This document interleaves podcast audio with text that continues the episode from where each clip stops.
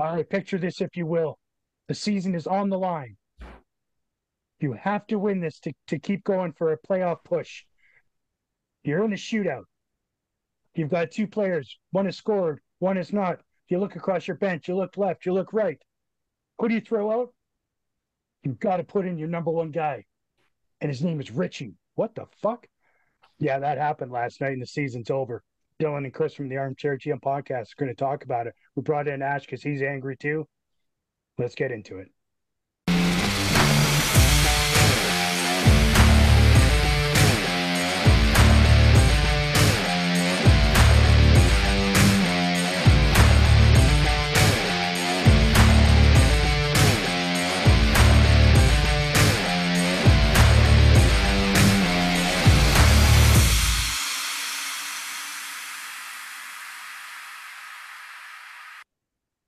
Well, after a fairly decent end to the season, honestly, um, the Flames kind of just flamed out in the last couple games, lost in a couple shootouts, but they they really needed wins, and here we are, playoffless yet again. How are you feeling about all that, Ash? I, you know, I just, I, you wonder how they lose the game to the Blackhawks. Then they bounce back. They beat the Jets, who they're in yeah. the race with. So you think that they got the upper hand. The Jets are on the rope, and then you go really good game two, too. You know, and then you go and lay two eggs to end the season. Yeah, yeah. It's just it's it's frustrating, and it's kind of you know the epitome of of of the season. It really, it probably was the exclamation point on the season, and really kind of encapsulated the entire season in, in a four game stretch. A game that they should have won with a team that's trying to get in the Bedard sweepstakes. A game that you probably thought they weren't going to bounce back to win, and they win handily over the Jets, the team they're chasing in the in the in the race. And then you've got two games against, you know, the Canucks, who are admittedly playing better under Tocchet, and probably if they would have made that coaching change in October, they might not have traded off Horvat, and they might be in the mix in the Pacific. Oh, yeah, I, we only have one more win than than Vancouver, so it's not like they're they're a slouch, right? It's no. not a team you can take lightly. And my my biggest thing on every single one of those games is how flat we started. Yep. Like supposed to be playing, you know, your your best hockey down the stretch, fighting for your life, and you just come out flat for twenty minutes every goddamn game. I mean, if you so look back at the season, how many times did we start on time? How how many how many sixty minute efforts did we have? Two. 60? Not many. Jesus. The first the first week when we started the season five and one, that was about it. Yeah. Yeah. Uh, yeah, no, that was just taking advantage of other teams potentially not starting great, right? Exactly. Yeah, it's but I mean, you look at the fact that against every non-playoff team, we had a losing record against non-playoff teams. That that sums up the season and the reason why we're not in the playoffs is because we couldn't beat the teams you're supposed to beat. Yeah. Which well, yeah, in, in all all honesty, the the the game that had me worried coming down the stretch was San Jose. Right? Because yeah. those are yeah. the those are the types of teams that we just lay an egg and shit the bed and it's it's super frustrating. Yeah. You know, there's no reason to be coming back in a game against Anaheim. There's no way no reason to be losing against Chicago. No, no reason whatsoever. And like everyone was so excited that we you know mounted a couple of third period comebacks for the first time all year in the last few games of the season. But like what what teams did we do that against? The the the Canucks and the Ducks. Like again, the Canucks aren't that bad, but the Ducks are like openly trying to lose. Yeah. You know, it's uh, and we also our first comeback win of the season comes in game 76 and then 77 yeah. like yeah come on that's not like, okay so, that's that's not okay at all especially yeah. when you're trailing in like almost all of the games that you playing like yeah, yeah i mean I that know, just, just goes goes hand in hand with how the season went right how many games did we start off being down one nothing two nothing within the first five shots. Within the first two shots. Yeah. Don't give don't give Markstrom so much credit. Yeah. No, the five the five shots was the the two nothings in the, in the true enough, nothings, right? No, the and- one nothings and- came between one and two, one and three shots. Yeah. But even even. Vladar got to that point. By the time they stopped Yeah. playing him down the stretch, he was letting in the first shot or two as well. Yeah. Yeah. And th- Yeah. there comes a point where, you know, you're, you're supposed to ride your hot goalie or whatever, but once that guy stops getting hot, you got to realize that guy stopped getting hot, and then you got to play the other guy. Like, it's not just ride one goalie until they're so tired they can't fucking play hockey anymore. No. And I, I, Well, we you know, we've got know. this just, weird this weird system where we're not playing the you know you you're going with the you win you're in type scenario, right? Yeah. until you lose, then you're out. Next guy gets a chance, right? Yeah. Can't just like like Markstrom started what 19 of the last 20 games. Even if we made the playoffs, there's no there's no way he could have been an hmm. effective goaltender in the playoffs.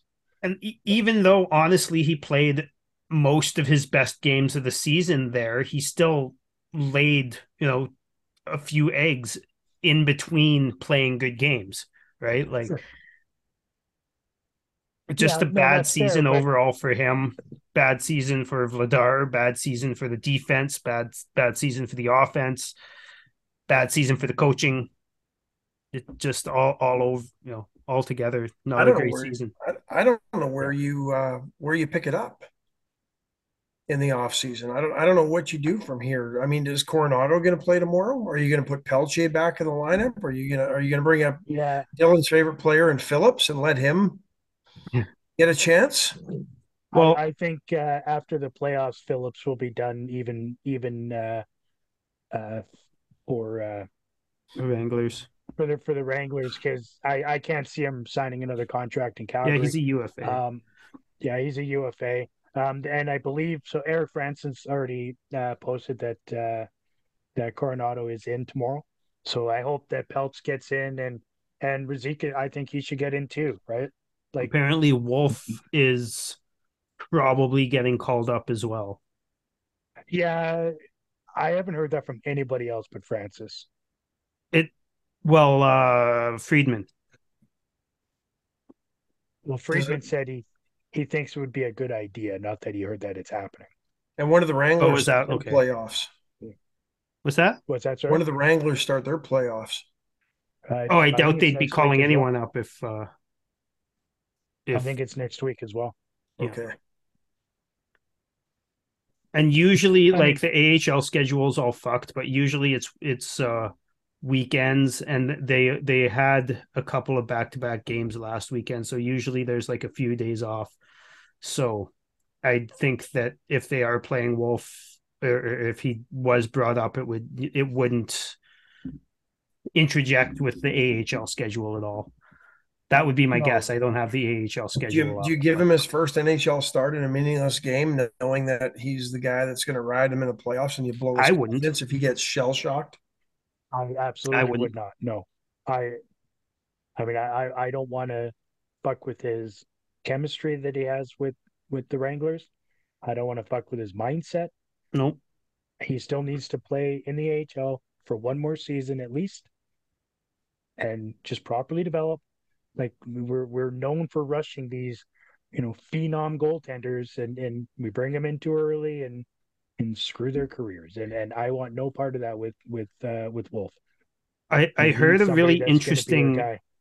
a really interesting thing on 960 today. I think it was Wes Gilbertson was saying he was sitting close to um to Wolf in a preseason game against the Oilers where McDavid and uh Draisaitl were playing and he like told Wes Gilbertson straight up that he's glad Vladar was playing that game because he's not ready for that. I don't think he is. Yeah. Like like everybody thinks that he's he's our savior. Like like for this year. No. Like come on. Like he's what 19, 20. He's 21 I think. 21, 21, yeah, 21? think, but still. Yeah, I no, you're right. Yeah, he is 21. Yeah. But And if you uh, don't, Yeah, and if you don't rush him, say he comes in at 23, he's still got the opportunity to have a 13, 14 year career with the Flames. Exactly. that's right. I'd be happy. you- know what? I'd even be happy if we have Vladar and Markstrom next year, or whichever tandem we have. But Wolf just comes up and plays like a few games next year. You know what I mean? Sure. It- doesn't let's not rush him into playing fucking 20 30 games next year let's just have Yeah, him let's- be the wrangler starter and bring him up every once in a while for a game or two I mean, I think it's going to be Yeah. Markstrom. I don't know who the other one will be because it probably won't be Vladar. But Yeah, well he's he is under contract still he's got another year but I think I think you got an opportunity to move him and get an asset or two. I think you have to take it because you don't have much else really. i i Well- agree with that But the bigger question is is is who the heck's going to be our GM? I mean that that needs to be dealt with immediately, right? Like we can't have somebody that's on their way out making any decisions between now and and the deadline. No. And not only that, but we have to have the new guy, whoever that might be, or, you know, even if it's from within, we have to have that person knowing all the ins and outs, they, you know, knowing what their position is and what decisions they get to make. You know, the the quote unquote final call on And and that's not even at, that for as long as humanly possible. and that's not even that easy a decision or transition. If you think about it, when when the Flames hired Treliving, everybody thought that was a great hire. He was the next, you know, the next prodigy is in GMs when they plucked him out of Arizona as the assist from the, when he was the assistant GM. Yeah. So I mean, everybody praised the hire. It just shows you how tough that job really is. Oh, it's not an easy job at all, and I'll be the No. first to admit I'm I'm out here saying you know should do this, should do that, whatever you know. Like But I do you- don't know all of what No, goes into know. all of that. You know what I mean? But and and and you know i mean I, I I don't know I, do you do you stay with the with with the one you you know it's the devil that you know or the devil that you don't know do you stay with Treliving because you know what you got or do you try and move on and then you're who knows you could end up with the second coming of craig button yeah, who admittedly said he wasn't a great GM. Actually, I think on the Barn Burner podcast the other day. Yeah. Um, Well, I, I just feel like it'd be something like we get rid of him and then just the way the owners ownership is, get rid of Treliving and, and pick up Chiarelli or something like that. And then I'll, Yeah. I'll lose my mind. well i that would i mean and don't get me wrong I, th- I think everybody thought edmonton made a good hire when they got him but he's just proven that he's he's just lost his touch Yeah, yeah, he's incapable. Yeah. And I think it was because he had a good team around him in Boston, letting him know who to who to go get. Yeah. he and that's the thing like deals. it, it is a team it's a team sport even in, in the front office right it's it's your gm it's your assistant gms it's all of your scouts it's and that's a lot of fucking scouts right it's it's a team thing it's not just one guy um No, And again- that's right. But it, if you're looking at at ways to attract players to come to your to your team, I I feel like it's a lot easier when you're an original six team in a in a giant hockey market, opposed Oh, yeah. to like say Calgary or Edmonton or whatever, right? mhm. or Yeah. having superstars to play with Okay. That helps. Yeah. Well, that that helps. How how much do you think though that maybe the the fans and the media played a role in Tkachuk and Gaudreau wanting out of Calgary? I feel like it probably played more of a role with Gaudreau. I think I think Tkachuk thrived with that. That that's just me spitballing though. Like I, I'm not in their brains, You know, but uh, and, and and I'm a Flames fan and have been, you know, since they arrived in in '80. But when I'm, you know, I'm I'm down here and and I look and see the way the Flames fans act and react, and they're almost Toronto of the of the West when it Yeah. comes to fans, and especially when we haven't done anything since '89. You know, forget the anomaly that was 04 because that was just a fluke that a team got hot at the right time and made a run that was in no way poised to ever make another run with that makeup of a team ever again. But Flames fans can be as abrasive and irritating as Leafs fans with really no reason for it. They just Flames fans think the team's the best thing on slice sliced bread. yeah, You're not like that. most times. Yeah. You actually you actually make some sense sometimes, but you can't you can't talk sense into most Flames fans. And, and my brother's a Leafs fan and and a and a Flames fan, and it just when I you know I sit down here and I'm like, man, the, the Flames fans have become the Leafs fans of the West.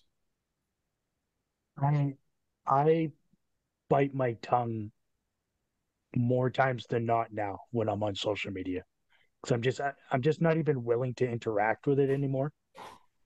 It just it's not worth my time.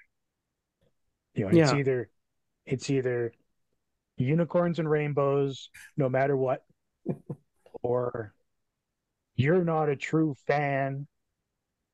I get that so often. You're not a Oh. true fan. Yeah. Okay. Because I don't like the way they're playing. You're not Yeah, a true fan. I'm- yeah, because I'm because I, I I I like winning. Yeah. Yeah, I'd like to I'd like to find a way to or discuss ways to possibly make this chronic mediocrity into a winning situation. Like can can we talk about that and talk about how real fans actually would like to see the team winning and making No. the playoffs every year and not just five games of it. No, Real and that was fans that was cheer for them no matter what, Dylan. No matter what, you know, you know, just got to be happy. you know we we cheer for them without being happy a lot of the time like Yeah, Yeah, that is true. Especially this year, the outcome was just, and it just, I mean, Yeah. it, it, it was the Oilers playoff series that carried over for an, almost an entire season. Yeah, yeah, truly, truly, Uh, it it seemed to ruin Markstrom, whatever confidence he may have had, Yeah, which is bizarre. mhm. Like he's he's old enough. He's he's been in the league long enough. Eh, yeah, I mean the, the confidence thing. It's such a it's such a topic, right? With with media and you know, oh, he doesn't have his confidence. Hmm. yeah. Like you know, and and let's be honest. I hire a mean, psychiatrist. you know, and you look back to last summer, I thought I wasn't a fan of the Kadri signing, Kadri signing at No. all. But I thought what he salvaged with Huberdeau, I'm like, okay, we, we've lost Tkachuk, but we may have gained, you know, Johnny Gaudreau 2.0, right? I mean, And that was the yeah. theory. it didn't quite work out. I was not a fan of the Kadri signing. I put that out there the day they signed him. I thought it was a mistake. I thought it was reeked of desperation, especially the term and the money. The and fact- and to add insult to injury throwing a first round pick and l- just to make salary so we could get Kadri who's Yeah. going to be 38 well, it is, a, making twen- se- it is a $7 million like- pick, and you know the 2025 draft, you know, doesn't look that deep. So no but it's still a first round pick But yeah, Yeah. right? So, yeah, are you being No, faci- facetious or what? Um, also with that Kadri deal, I mean, seven times seven is gross as far as I'm concerned to begin with, but to also sprinkle in the the full no move clause yeah, for for four or five of those seasons, and then it's modified after that. Like Jesus, Brad. That's that's where that's where I'm coming from when it comes to Brad now. Is he, he throws around no trades and no moves like they're going out of style. Yeah, the first four It's- is no no move, and then the last three are uh, thirteen team no trade list. You know, so Which is- around these That still gives you more than half no the trades, league. no but moves. but know, and- who's going to want him when he's 37 years old? Nobody. years old, Arizona. years old. I mean, he's going to be more unmarketable and unmovable than Lucic is. Well, Arizona is going to need to reach the Yeah. cap floor, so yeah, so in, there is in- that. in five years. Yeah. yeah. Um, yeah, when you when you think about it, right? Because I mean, look how many teams didn't want him last summer.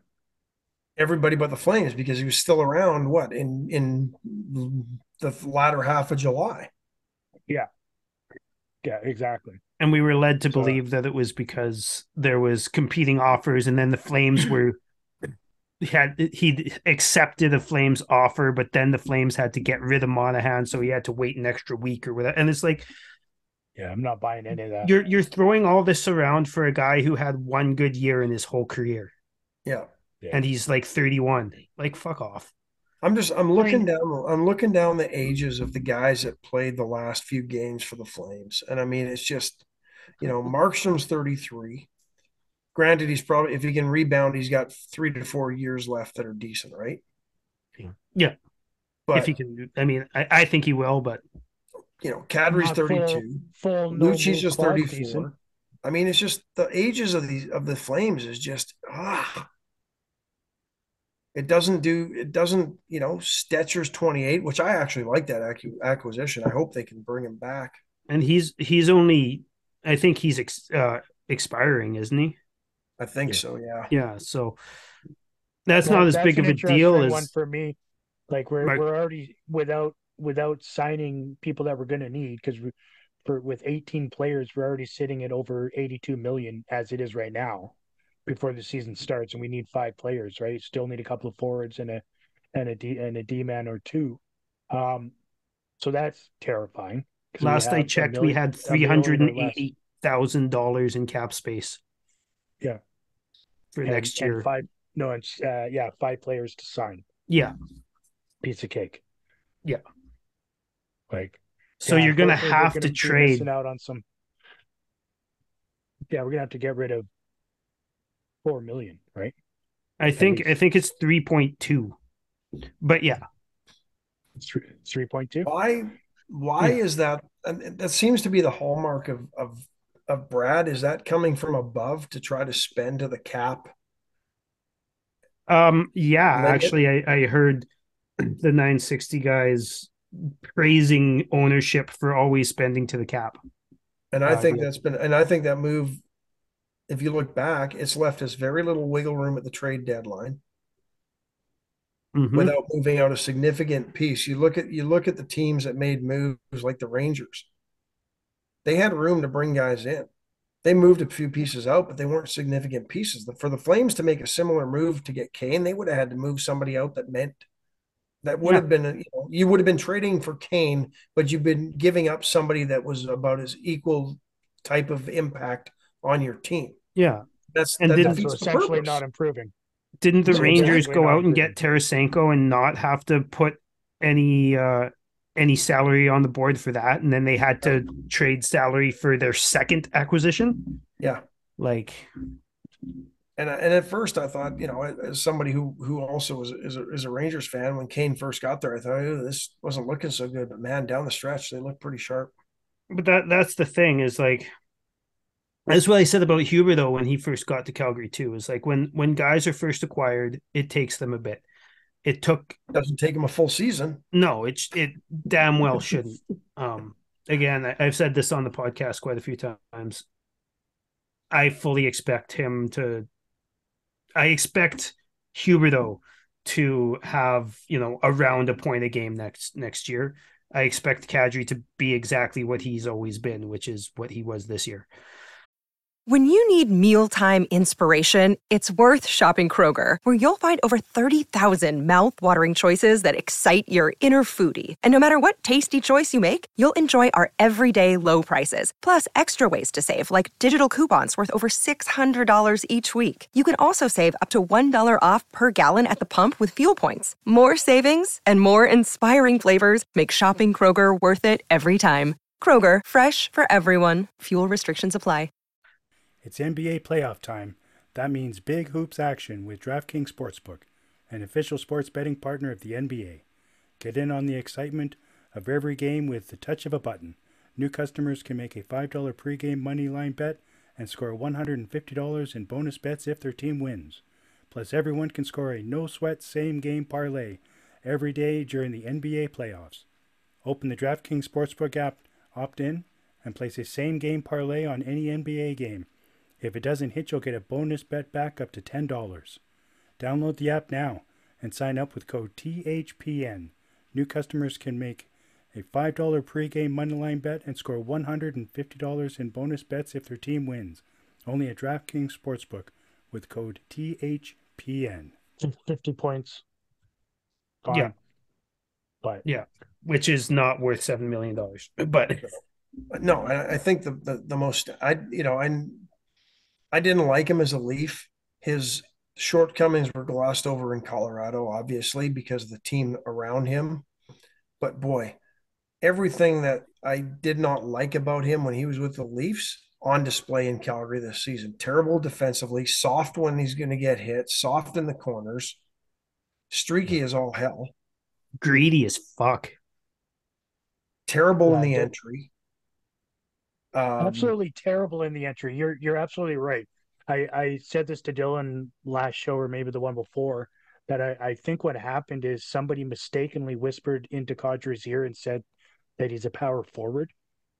And so he thinks that he can just grab the puck and skate through people, which he can't. Like Jacob Like- Trouba, for instance. Yeah. like, the last flame that had that ability was was Jarome Iginla. That's right. Mm, Tkachuk to a to a point. Uh, Tkachuk to an extent, yeah. Macklin has uh, that uncanny ability, not necessarily to go through you, but uh, use his body and, and get by you pretty easily. and that's that's the thing with how a guy like Kadri should be playing the game. And I, I've said this on the podcast before, but you're when when you chip it around a guy, you're also supposed to go around the guy, whether you're going the same way as the puck or the other way. But Kadri chips the puck around the guy and then just runs into him on purpose. It's like, oh, I'm going to go through you. It's like, And- oh, where where's the wave- call? Oh, there's no call Yeah, because you arms. initiated the contact. Yeah. What but the at least he stands up and doesn't fall down like like like Mangiapane. Well, Mangiapane doesn't need to get hit to fall over. That's what I was saying. That's what I said earlier um, in in in the chat. We were talking about who should have got the last chance at the uh, the shootout opposed to Ritchie, and I'm like, somebody said Mangiapane as a joke, obviously, and and I said he, he would have just fallen over in the shootout or missed or missed. Yeah, or both. Yeah. But and and you know what? I think a lot of the issues this year and and the reason we're not in the playoffs is on the players that you know whether it's the new guys or or some of the old guys.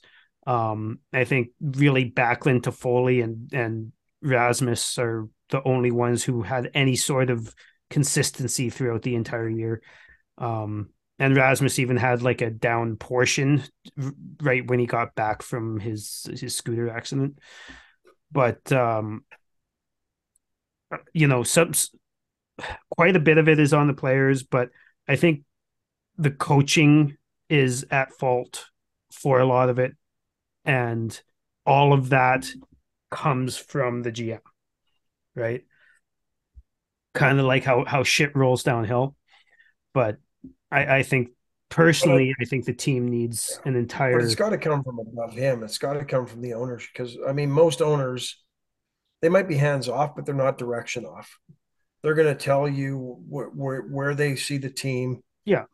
And that it starts there, and then Treliving is just the the front guy to take the bullets to Yeah. keep Edwards from from you know taking any of the arrows and the bullets. But I mean, the, their direction is terrible from from the ownership. This isn't you know, this isn't the ownership that that gave Cliff Fletcher the ability to go out and get the pieces he needed to build a Stanley Cup contender. This is a guy that says spend to the cap every season. So, you know, when you when you got the pressure to spend, you make a bad signing like Kadri. Yeah. You could have got you could have got two, maybe three guys that would have given you more depth and more balanced scoring to address that 31 goal loss bullshit argument. Yeah. That you could have got 40 goals from those three guys instead of the 24 from Kadri and streaky as all hell and Mhm. more consistent play. And maybe you wouldn't have had a star on every line, but I think you would have had three lines that could have rolled and could have been better. Mm-hmm. No, I agree with that. Now, there's something Um, to be said, or about- even given about- or even given a young guy a chance like Duehr, call him up earlier. The guy's played awesome. I totally agree with that. It's weird though Yeah. because he's Duehr's kind of proven that he needs the Lucic and Lewis. At least the last couple games he's been playing without them, and he has been relatively invisible, honestly. Um, I, you know, that could just be a, a two, you know, the small sample size, but uh, you Yeah, know, I think sample size and and just chemistry. I mean, nobody has played well with with uh with Kadri other than Dubé at the beginning of the season. yeah, Right, the two of them were ripping it up, and they're and they just kind of took Mangiapane along for the ride for the first whatever it was six weeks that mm. they were playing together, and then for some reason they were split up and never put back together. But Like, that I back, brilliant I even go back. I go back to that signing, and I said it then. They rewarded a guy. They got streaky at the end of the year, had a heck of a world championship, and had a good start of the next season. And then they reward him with a contract. I mean, the guy had a eight month span where he played really good hockey, and he never Mhm. showed the flashes of brilliance in the the months or years prior to that, and he hasn't shown it since. It was it was a terrible signing. It was a terrible signing when you when you look at pretty much all aspects of it. How as a as a professional general manager, how do you reward somebody because of one season? Yeah. He had 35 goals and ended up with like 55 points. He doesn't play with like he doesn't he doesn't create the play. Right? He just happened to be in the right place get, scoring the goals. Right? He's he's terrible with his line mates. Like he doesn't dish to them at all. He loses the puck all the time. Can't stay on his feet. He's he's soft as fucking butter in the corners. Like it, I, I the only use I had for him, if there ever was one, was last year getting 35 goals. I'll give He- him props for that.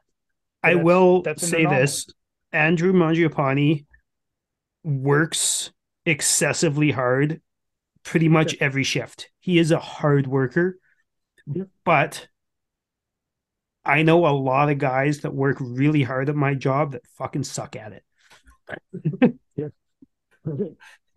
I mean, you're you're right. I, I'll I'll I'll give him that credit. Absolutely, he does. He's he's not lazy. He doesn't float around, but unfortunately, he's just not big enough, strong enough, good enough. But he Mhm. does end That's- up he I think he has to work harder than he should because he does end up deep in corners that he has no business being in. Yeah. So then he has to bust his ass from the right corner to the left corner because he should have been in the left corner from the get-go. See, right. I, I agree Yeah, with that to a point. A lot. Yeah, he's out of position a lot. I, I agree with that, Ash, hundred percent. Yeah. Um, I think everybody on the team is made to work harder than they need to. And it's not, I'm not saying that you don't need to work hard because you do. But the the system that Daryl Sutter has is based on crashing and banging, even when you don't need to. You you can be you can have a perfectly fine three on one, and for some reason the puck goes in the fucking corner and then you have to chase it, and then somebody's chasing you, and then you're getting hit, and then you have to fucking fuck around instead of just like taking the damn three on one. Yeah, but Sutter's only been here for a couple of years. Mangiapane's been like that his whole career. Yeah, no, I'm not like I'm saying the whole team is doing it now. Is work Yeah, working harder than they need to. And like some guys are good at it. Coleman is great at it. Backlund is pretty good at it. But other guys aren't. Yeah, that's right. It's like it's like watching five year olds play soccer, right? Everybody's going for the puck. Like somebody needs to stick in their fucking position. Yeah. There's a reason why there's systems in place. Yeah. Stay the course. And I, I don't think there Get was anything more glaringly obvious this entire season is how our forwards in our zone were never in the right defensive position to keep pucks out of the net. And it was always early on. I mean, Mhm. we can blame Markstrom on the first goal or first shot goal or second shot goal. How many of those were right in the freaking slot between the two dots? I mean, they were always glorious chances. It wasn't like he was whiffing on a floater from center every game. no, Forward, yeah. no, that, that's true. But yeah, when it happened so often though, it just became magnified, right? Yeah, but it's because our, we, we, I mean, we our our forwards were nowhere to be seen. Yeah. Yeah. I agree. Yeah, even if they were in the zone, they weren't around anybody. They had their back turned to the closest guy to the net. And uh, yeah, which is- and the most glaringly obvious example of that was that stupid little one-handed pussy pass that Kadri made behind the net that led to the goal? Which game was it? Because it seems like every game he Chicago. Did, the Chicago That was game. Chicago. Yeah. And and to, and to set that play up, he's the one that lost it at the line. Um, like just flat out lost the puck. Yeah. And that's why they were in our zone. So he goes in, skates real hard to get to the puck, and then does that. Yeah, that was. With what in the How dying is- seconds, it just kills you. Yeah, Yeah. yeah. How, how is he even given an opportunity to play the next game after something like that? So here's like here's something that's been bothering me a lot about again, I'm going to go back to Sutter all the time. I know that that again I've said it's it's everybody's fault from the top down. But when it comes to accountability, Sutter preaches accountability, but he doesn't make the vets accountable for as long as he need as as he makes kids accountable. Pelletier made one fucking mistake and has been sitting ever since. He's played one game since. That's like 20 fucking games ago. Yeah. Fucking Kadri makes several mistakes a game and he's back out there a shift and a half later. Cad fucking Lucic, I mean, yeah, he does certain things for the team, but he's had a bunch of games where he's made some glaring mistakes and then he's out there again. He was sat for what three games this season. Like L- Lewis is fine. L- Lewis makes the right play like ninety percent of the time, if not more. But you know, It's just th- that there's a lot of be- that don't get the treatment that the young kids get because Sutter's just stubborn on in, in his ways about how you know he's going to go ahead and, and make sure that the young kids are learning their lessons, but the vets aren't. It makes no fucking sense to me. How much of that though, again, is is the way the NHL has changed? You're paying Kadri seven million dollars. hmm Owner, you know, maybe maybe Edwards is mad. He goes, I'm not paying him seven million to sit on the bench. A little bit of Steinbrenner in him, right? So if anybody's going to sit, it's going to be the guy making rookie minimum. Yeah, I mean, it, I mean, I I understand that. the The issue that I have though is it it's it sends a message to the team. hmm Yeah, no, You I know what I mean? As far as I'm concerned, the wrong message. I mean, if you if you fuck up and you know you fucked up, and the team knows you fucked up, the fan base knows you fucked up, the media knows you fucked up, and there's zero repercussion, why do you care, right? But- I mean, whether he's whether he's playing or or or eating popcorn in the in the press box, he's still making the same money. hmm So, I mean, why should he care other than his pride? Which good, you know. Yeah. Yeah. And- And I, I'm I'm I'm here in my basement in Calgary, not giving a shit about Yeah. your pride. You And- know, I I I think Pelch should have should absolutely have played down the stretch. Yeah. Not saying for the same player, right? That's that's why you have a rotation, right? Whoever's feeling it, whoever's whoever's going, or even every game. you got to play him.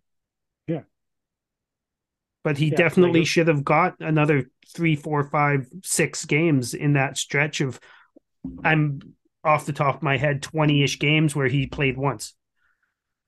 Yeah, I was I was actually kind of taken back a little bit with the fact that once he came out of the lineup there, he didn't come back in. That And he didn't even get to play with the. Wranglers. no. He's just sit sitting. Yeah. And the thing is, is with Pelletier specifically, he and this has happened to so many players. He has he didn't play himself off of the roster. He didn't play himself off of the second line. Never mind the the you know the active lineup. And there he mm-hmm. was sitting in the press box for 19 out of 20 games or whatever the fuck it is. Like that's the accountability thing I'm talking about. Like it just Yeah. drives me nuts. And even even with guys who aren't being sat, like Dillon Dubé, he didn't get he was playing great on that first line, quote unquote first line with Toffoli and and Lindholm. And then he had one like iffy game, and then he got put on the fourth line for fucking six weeks. I mean, it wasn't, but yeah, it was like three games. You know, But, there and then but I No, It goes- it was it was a few weeks. there it goes back to how the Flames develop or maybe lack thereof develop their young guys, right? Like Yeah. Pelche probably should have stuck maybe from the start of the season. And then I look at I look at and yeah, I know okay, you know, the Rangers and you know, Lafreniere first, you know, first pick overall or whatever he was the other day a couple of years ago, but they didn't bury him in the minors. They No. gave him opportunity and put him in positions where he was going to be at least have some success and not have his his his own confidence shit on because he's being stuck in positions and situations that he shouldn't. Mhm. The Flames have always struggled to do that. I shouldn't say always, but you could probably go back to starting with Martin St. Louis and putting him in positions and, and situations where he was not going to thrive Yep. and setting him up to fail as opposed to setting him up to succeed. And I felt they kind of did that a little bit with Pelche. Mhm. And they certainly Even did it. They certainly point. did it with Phillips. Yeah. well, I mean, yes and no on Phillips, in my opinion. I I quite frankly don't think he's good enough. No, I, I agree. I mean, he he didn't show really anything in those. I mean, it was a two game appearance, but he he just was invisible. But the Flames have hmm. a real history of just not putting guys in positions to succeed, to build on their confidence themselves. That you need to play at that game, and that's as important as anything when you're a Yeah. prospect or a highly touted prospect like Pelche. If your confidence goes, your game goes. And And even Rangers- like the Rangers were patient with Lafreniere, and everybody thought he was going to be the savior. Anybody who knows hockey knew that wasn't the case because he came out of the queue. not not you every first overall pick is gonna hop in and score ninety points, right? No. Like And it's not how it works. and he may never get to that point, but I think he's a he's building his career to be a guy that can be a almost a point a game player when it's all said and done. Yeah. And but they That's brought him perfectly along good. slowly. When he struggled his rookie year, they sat him for 13 games. And they Which told but you know, yeah, I mean, that's right. but they told him, you know, you're you're here because you need to see how it's played and and how and and watched and and then they watched and then he went back and watched the film. I listened to a great interview with him and he said, you know, I watched the film, I watched what they were doing, I saw where I was making the mistakes, I saw where I wasn't where I was supposed to be. Since then, he was a better player. He was a great player down the stretch last year and into the playoffs, and he's had a good season this year. And the Flames just seem to struggle in getting those guys, bringing those kind of guys along. Yeah, and even that- even if you look at at uh Pelche, like yeah, he was sat for the first however many games when he first got called up, and you s- he sat, he watched, he studied, and he came in, and he was very rarely out of position. Like he oh, seemed like he was almost a veteran at at defensive positioning specifically, which you'd think Sutter would be like, okay, you're playing the rest of the fucking season because that's how Sutter that, that that's what Sutter looks at, right?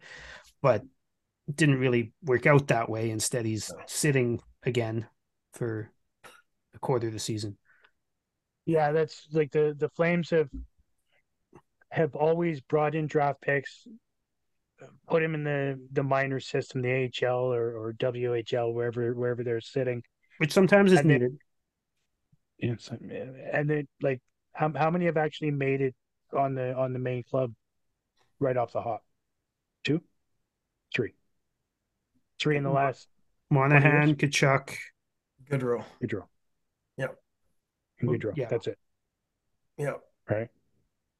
I- like, they they they bury them into in the minors. They don't promote from within at all, right? They'd much rather sign free agents for league minimum. You know, 30, 30 to thirty four year olds. That's their that's their mantra.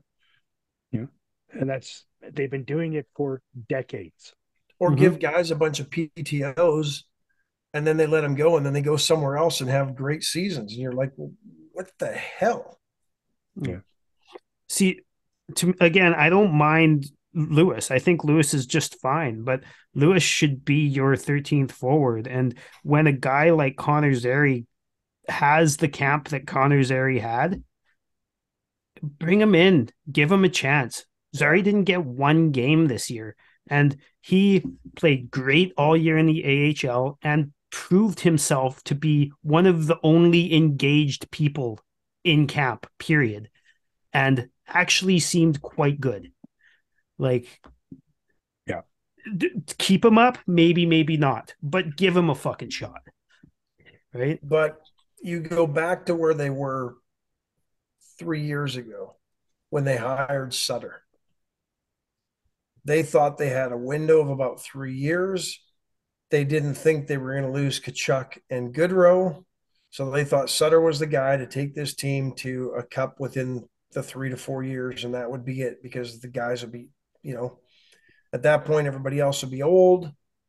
You might be able to do a re, a re not a rebuild, but a reboot around Gaudreau and Tkachuk again and stay competitive. But when those two guys bolted last year, it just derailed that plan. It was a great plan initially. And Sutter even said, I'm here to win a cup. We've got a short window and I'm here to d- take him there. Yeah. And for whatever reason, Gaudreau and Tkachuk could no longer buy into that. And that's that's that's when it derailed. And then when Sutter didn't want to bring in the young guys because he didn't want to admit that doing so, I think set him back from that three year plan. And if you brought in those guys to play from his perspective, you're basically admitting defeat and it's now a rebuild. Which I, I get from an old school standpoint because that's how Sutter thinks, right? Yeah. But I also think that, I mean, I think we can all agree that bringing in two or three young players isn't a rebuild like whatsoever. And putting them in positions where they can actually have a little bit of success instead of burying them on fourth line and giving them five minutes a game that does mm. nothing for their confidence. No. And And some all, of the Flames have to do better at. Yeah. And as a person who, you know, I wasn't even that excited when Phillips got c- called up because I think the hype was way too high and and I don't think he's an NHL player. But why are you bringing up like the AHL's top scorer and putting him on the sec on the fourth line? Like if you're going to bring him up and you're having trouble finding somebody to play with, you know, the bet one of the best playmakers in theory in, the league, then fucking throw him on the line. You see, you're having trouble finding a sniper for Hubert. Uh, just try it. If you're gonna bring this guy up, don't put him in a spot where Milan Lucic should be. And he's him in seven, spot. 125 pounds soaking wet. So he's not going to be effective on the fourth line. You got to put him in position to have some success offensively. And Exactly. you know, they just I mean, you know, it's the whole Rob Brown with with Mario Lemieux theory, right? Give a get give you know, he can score goals, so put him on that line. You put him on any other line, he's not going to score. And that's probably the thing with you know, with Phillips. They just didn't probably didn't put him in a place to succeed.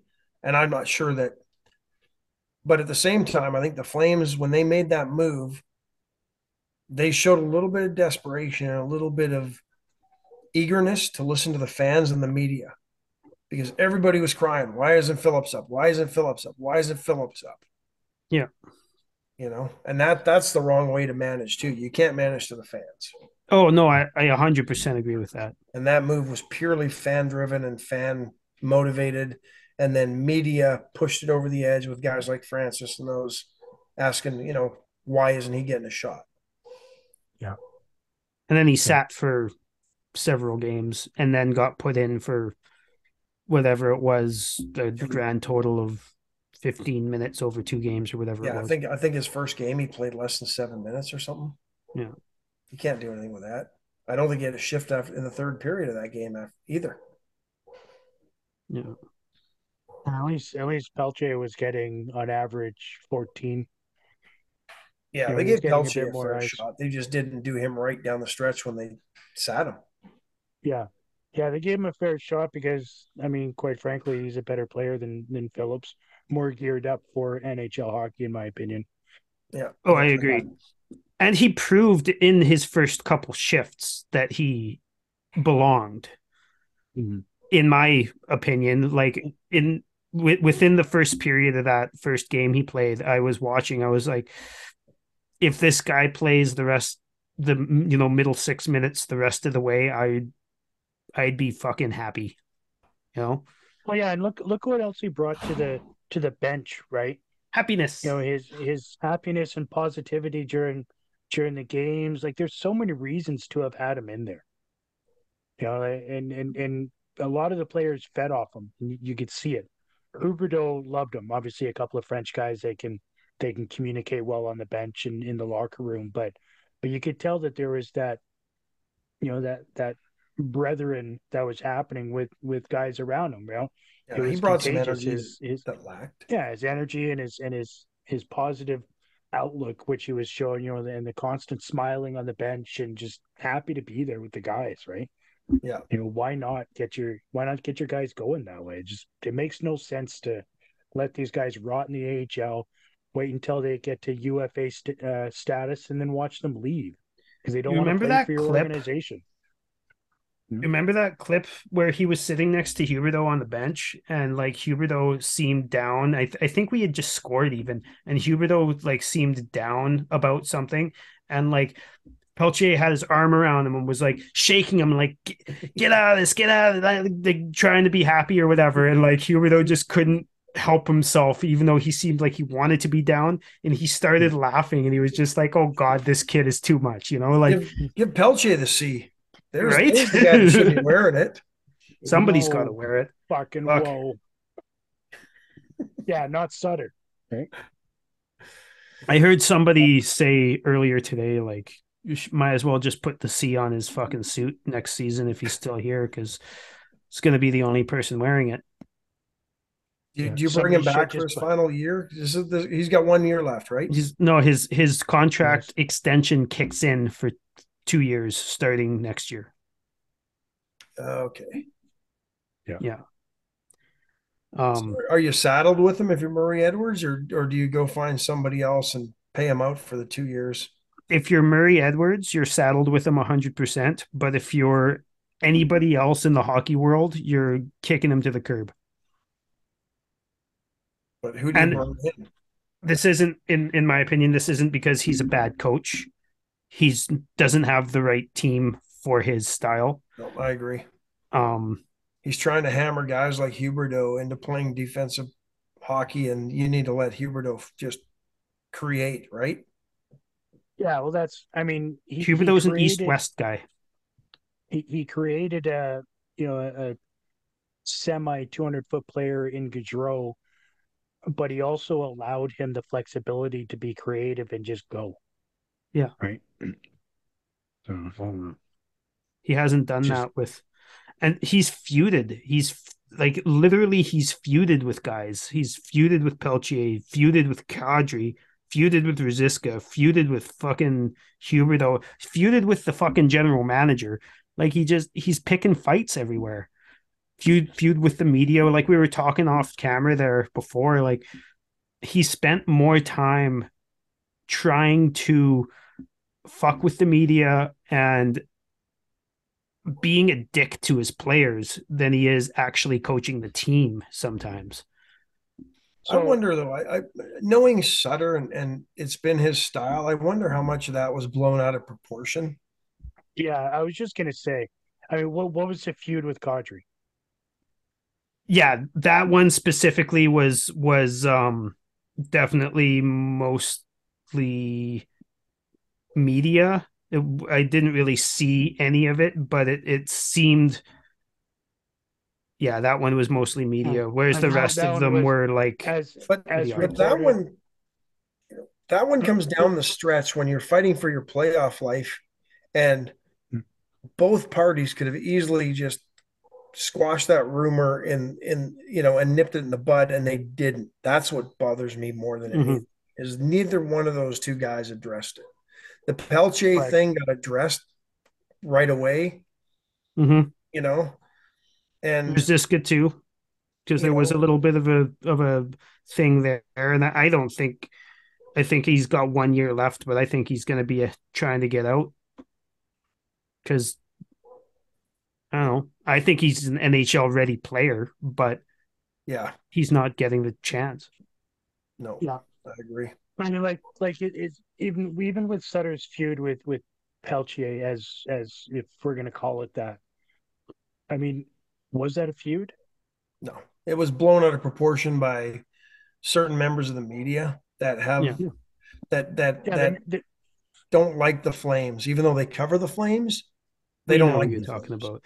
Do you do you think it was it's a distraction tactic? Do you think it's because I've used this word with Sutter and his his feuds or whatever you want to call them before, but it's it's a misguided distraction tactic or a mis misguided uh distraction, even if it's not a tactic. Yeah, I think I, I- think it's a I think he's trying to take pressure off guys like Pelletier Yeah. because everybody was going, well, you brought him up, and where why isn't he playing? Why isn't he playing? And you know, and then he made his comments, and it got blown out of proportion.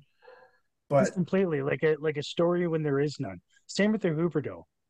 Like, oh, I think he's taking a shit, and that and that becomes fucking headline news. And it shouldn't holy have. Shit. No, and and the reality neither- is he probably was the- because sometimes you just got to go. Yeah. right. And neither should the Pelletier. The Pelletier thing shouldn't even been a fucking topic. No, How many coaches do not know names? They are numbers people, right? What was his number? 49. So he can quickly glance at the sheet, walk, go right across the stat line. and Which is ready. literally what he did. Exactly. Why is that an issue? There's a brand new player. He may not know what his fucking number is. Like, holy shit. well, yeah, exactly. And the other thing is, it's Sutter comes first from. Sutter also comes from an era where you didn't do post game press conferences every freaking game that don't matter. They really don't. Yeah. There's nothing more boring than watching those things on game 55 of a season. There's nothing first more couple games of the year- an NHL interview with their Yeah. with their stock, you know, pre pre recorded answers. Yeah. They're they're No. pointless. Yeah. Well, no, we got to play better. No shit. Yeah. And- you know, there's there's guys there's a reason guys like Tkachuk are also popular with the media because they don't speak cliches all the time, right? Yeah. And You half know? the time when they don't speak cliches, they get fucking shit on, and then they're like, "Okay, well, I guess I'll just cliche it up from now on." Yeah. You know, and Like- then and and I'm pretty sure Monahan was cliche king by choice because he, I think it became a hmm. running joke with him a little bit. But there's reasons My favorite was it's, it all starts tomorrow. Yeah, you know, which Yeah. yeah, is part of the problem day. with the Flames is it always starts tomorrow with them. That's Yeah. that's that's the Flames. We we need to that come should be out on the- we need to we need to start on time tomorrow. We're gonna start on time tomorrow. That's that's that's like the the sign at the bar, right? Free beer tomorrow. Yeah, that's mm-hmm. probably that's probably the sign above their door when they walk out to go to the ice. It starts tomorrow. It doesn't start here. It starts tomorrow. Well, Not- I think it says it it's go time, but what it really means is it's go time in five minutes of game time. we'll it's give sixty time. minutes of effort, but only in fifty-five minutes. yeah. We won't play the first five minutes of the game. Yeah. But Yeah, no, it's, start on oh, I don't know, it's, it's does that mean? frustrating. It's frustrating as a team that should have been. They, the drop off shouldn't have been as bad as it was this year. No, and I mean honestly, when you if if you take half of those seventeen overtime losses, we're comfortably in a playoff spot. Like Yeah. we're we're we're looking real damn good. Yeah. You know, but I think if you're shooting for anything less than 100 points and hoping to make the playoffs, you're you've set the bar too low. Yeah. In this day and age, like I don't have the standings in front of me, but I'm sure most of them have 100 points at least. Right? And and and maybe memory serves me wrong, but I think Sutter at the start of the year said 94 to 96 will get you in, and we're at mm-hmm. 91, and I don't think it gets you. I don't think nine. You know, I think Yeah. that's just.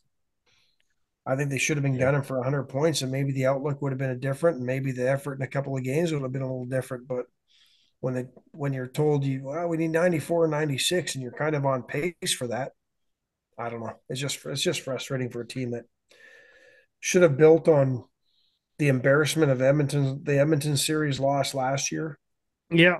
and and shouldn't have been as bad as they were, even given the departure of Tkachuk and Gaudreau. But you replaced one of those two guys with a guy that should have been able to give you close to those same amount of points. Yeah, yeah, I agree with that. And I, I did predict a, a drop off, and I'm I'm sure a lot of people did, but I I expected 20 games, 25 games in the chemistry would be there or at least starting to show and and it didn't.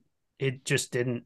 No, it did, there was chemistry we, for the first 6 games and that that was it for uh, yeah. the preceding 70 fucking four of them. Yeah. I didn't think we we'd drop off to it. I thought we'd fight for maybe the third seed in, in the division. I didn't think we'd be battling for the last wild card spot. No. No. I Seattle comfortably in. Yeah. And that, that's probably the biggest disappointment. Yeah. My I thing mean, it's an entire season of what ifs, right? Mm-hmm. It's just so many things that went wrong. So many things.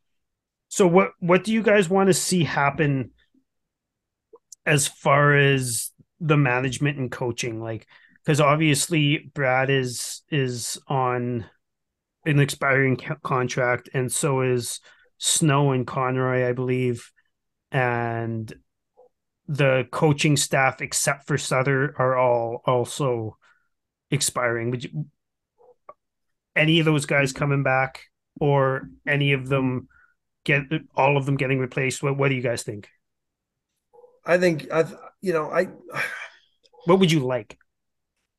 I, I, I think at this point, if you change management and change coaches, you've got to blow the whole thing up. You think so, hey? A little bit. I, I do. I, th- I think maybe you give him one more shot. I think you need to bring in a better coach who can get this power play going where it needs to go. There's way too much talent on that offense to, to have a power play that's struggling in the bottom third of the league. Couldn't agree yeah. more.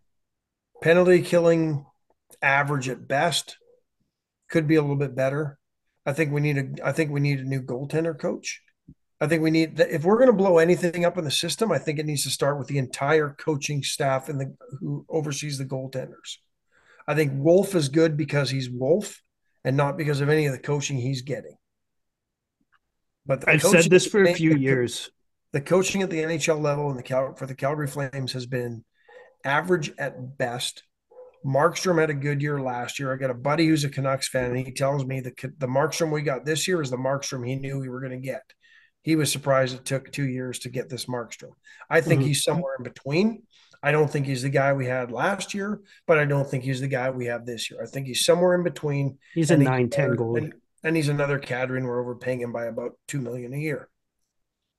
But I think if we're going to start somewhere, I think I think our goaltending needs a fresh set of eyes and a fresh perspective and a fresh coach, and start there. But I just I, you know, I, so I don't know because I don't I don't know who the next wonder kid is as GM in the NHL. I don't know that there is one.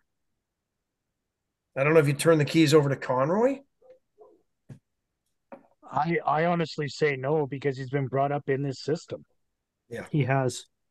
You know, and like his main job like is lot, college, but... scouting college. Yeah. Mm. So I don't know. I think I I mean I, I think I think you give it one more year and you say, okay, this is this year was unacceptable. There needs to be improvement. But I don't know. It's not what I want. I just think it's where where this team is. That that's that's where they have to go. I think you hmm. give them all one more year to get it going and put some pressure on them to perform and light a fire under the asses that need fires lit under and yeah. to hold players accountable like Kadri when he's not playing well, he needs to sit. And there needs to be a directive or to bring some young guys in and, and, and infuse that lineup with a little bit of energy and stop wasting money on 37 year old plumbers whose NHL better days are behind them and they can go find a contract in Arizona where they need to spend to the to the cap floor. yeah and let's reward some of our young guys who have paid their dues in the AHL. I agree, and and there's you know, yeah, the, I I think that we're gonna have no other choice because of uh, our cap situation. There's going to be so many young guys on the roster next year that they're going to be played. Um, that's my opinion. What do you think, Chris? I think financially, that's the only way it's going to be able to. Uh, it's the only. It's the only option, right? Like we're we're we're financially strapped. We need players for next year with with less than five hundred thousand dollars in which to do so. So we're going to have to trade away a couple of key key slash core players just to be able to uh, ice a full a full roster, or else yeah. you know uh, there's there's there's simply no other option. Uh, Ash, I I agree with you on the Markstrom thing. I'm one of the ones that have been shit on since the signing because I wasn't happy with it when it happened. I wanted to keep Cam Talbot at the time. The kid was just starting to get hot, and I was excited about how uh, how uh, you know maybe a two or three year deal with with Talbot could have looked because that would have kind of got us into the potential Wolf era. And then we signed fucking Markstrom for six years with the full yeah. no move, and I just I fucking lost my mind. I I I thought he's an average at best goalie. Like coming in, what was his average uh, save percentage? Nine. It was around nine, 9 10. Yeah, 9 10, 9 11. You know, not saying he's he, he was a bad goalie, but he's he, he he wasn't you know, starting. He's a four and a half, five games, million dollar goalie. Yeah. You know, starting six, 60 games, you know, number one goalie, in my opinion. But, but yeah, no, I, I agree. We need, we need to look at goaltending. We need to look at, um, our, our special team coaches have been an issue for many, many, many years. And that's, that's long before Kirk Muller came to town and, and continued effectively with the status quo. Yeah. Right. Like how how we bring in a new coach and we still do the fucking drop pass to somebody just blows me away. Like and it's with a new set of eyes. Yeah, right. And then and, and every team's doing it, but the Flames are the only team that can't seem to do it with any success. And I think that they're the doing line. it because Gaudreau was good at it last last year, only last year, and that those three guys drove that line, that power play unit so well that it actually worked. But then those you know two of those guys left and they're offensively the two best, right? I think I think yeah. Coronato's going to get us get a solid look for next year. Um, I think he will too and I hope he I hope he sticks, and I hope maybe he can provide some scoring that they se- severely lacked this year. Um, I don't know. I don't know where his future is. I think a large part of him signing in Calgary was because they said, "Yeah, we'll sign you. We'll bring you up. We'll pay you full money, and and here you go. This will be your first year on that three year entry deal, and you're only going to have to be around basically for two more years." I I so I hope they can give him opportunity to succeed and he has success here and then he you know becomes an RFA and doesn't want to get out. Yeah. Yeah, I agree with that. I I honestly think we need to um start next year with a with a new GM to start this ball rolling for the uh I'm going to call it the youth movement because um a I don't think Brad has it, has it in him and I think it would be a mistake to extend his contract past a one year. I'd be willing to sit through Brad for one more year, I guess, but nothing more. And I, I don't see a one year contract being what works for the franchise or the or or the uh, the GM. I'm kind of I'm kind of the same way as you, and the only reason I really think that is because you've got Sutter locked in for two and he's the coach or he's the GM that hired him. But yeah. I think if you're gonna if you're gonna get rid of Treliving, I think then you've got to you've got to get a new coach and then you start. I just don't think the Flames will do that. I I, I think yeah, I I don't think that the Flames are gonna get rid of Sutter. I personally want them to, but I don't think they will um because of his contract status. I don't this is me talking, not anything I've read or anything, but I don't think Brad wants to come back. Um, I have read that he's been offered contracts, but I I I just don't think he wants to be back here. I could be totally wrong on that. Um, Excellent. I'll but get him. I, I, I do think that that Daryl Sutter is going to get at least the first couple months of next year, and if that starts exploding in on itself like it like this year did, then he might be let go. But it's not going to be until he's going to get the start of next year. That's that's my prediction. He'll get As he'll much get as I'd like him not to, what He'll get to just he'll get to December first, and then maybe something like that. Yeah, I could see that. yeah. if things are going well, they'll keep him. I just, I personally, I think that he's at the center of so many of the things that are going on with the team in a negative light. That that's why I want him. If you if you blow up a problem at its core, then it's less likely to continue to spread. And I think he's the core of a lot of the problems, but I don't think that that's how they're going to look at it. I, I think that Murray Edwards specifically is going to be like, this is my guy, and we're going to keep him. If it's still a problem next year, then we'll look into it. Yeah, Yeah. Yeah. I think whoever ultimately whoever ends up being the GM needs to sit down with Sutter and say, You're you're still an employee of mine. Here's your players. You'll notice how the age has dropped. And you'll notice Figure how it it's out. not 1999 anymore. Yeah, you'll you'll notice how our you know our average height unfortunately is not six three. No, Like It is I'll be it is six two and a half. So deal when, with when it. he added when he added Kirk Muller to the coaching staff, I actually got excited that we might actually have So a did I. play and a and a penalty kill that might do some do some jam- damage.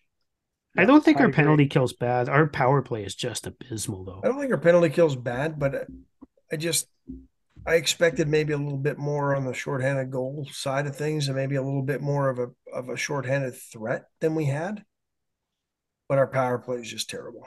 I didn't think I'd miss Eric Branson as much as I do. You know, when when you Yeah. lose as many one goal games as the Flames did this year, you can point to the fact that we're a bottom third power play, and that could have been a difference. hmm Didn't we burn like seven power plays in the last two games or eight? It's like, Something come like on. that. Yeah. We um eh, yeah. So we're seventh in the uh uh penalty kill uh percentage in the league. So I that's not bad I at was- I, I, w- I was gonna ask that because somebody somebody mentioned earlier that it was bad and I'm like I thought it was pretty good this year. But yeah, I think. I mean, our our our power play is just abysmal. I I think it was twenty eighth at one point. I don't know what it is now, but um, I think that needs a big look.